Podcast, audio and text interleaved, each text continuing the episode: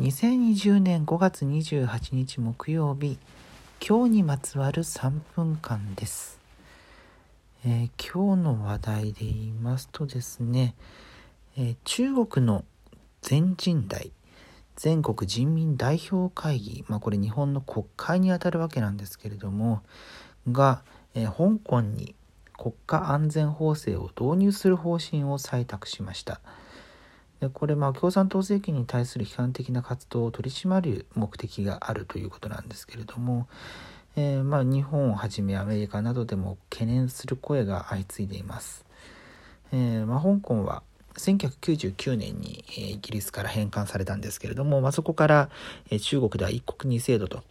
いった扱いをされていて、まあ、そのいわゆる中国のえー制度とは違う運用の仕方をしていたわけなんですけれども、まあ、ここ最近ですねいろいろと、えーまあ、中国当局からの圧力みたいなものも強まってきたという背景があってで、まあ、今回こうしたところに至ったということです。まあね今ここ数ヶ月新型コロナウイルスの話が、えー盛り上がって盛り上がってというのは表現がおかしいですね、えーそればっかりの状況になっている中、うんこのタイミングでそれを通す必要があったのかみたいなところはこれから、まあ、批判といいますか、えー良かったのかどうかのこの確認作業みたいなものはえ徐々に行われてくるんじゃないかなと思うんですけれども、まあ、大きく変化するかどうかというのに注目ですね。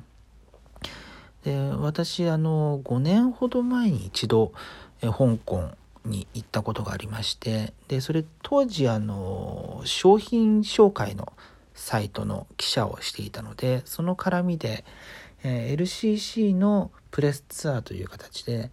で、まあ、向こうに2泊くらいしたんですかね。えで、えまあ、いろんなところ、え各社の記者さんと一緒に見てきたことはあったんですけれどもそこで一番思ったのは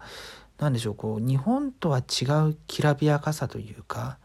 うん単なるその中中国だけとかイギリスだけではなくてその両方の文化のハイブリッドのところの感覚っていうのが、え空気として、えーあったのがすごい印象に残っています。うん結構刺激的な街だったような記憶がありますね。まあもう5年経ったらだいぶ状況も変わってるでしょうしうん今度いつ行けるかなというふうなこともあるんですけれどもね。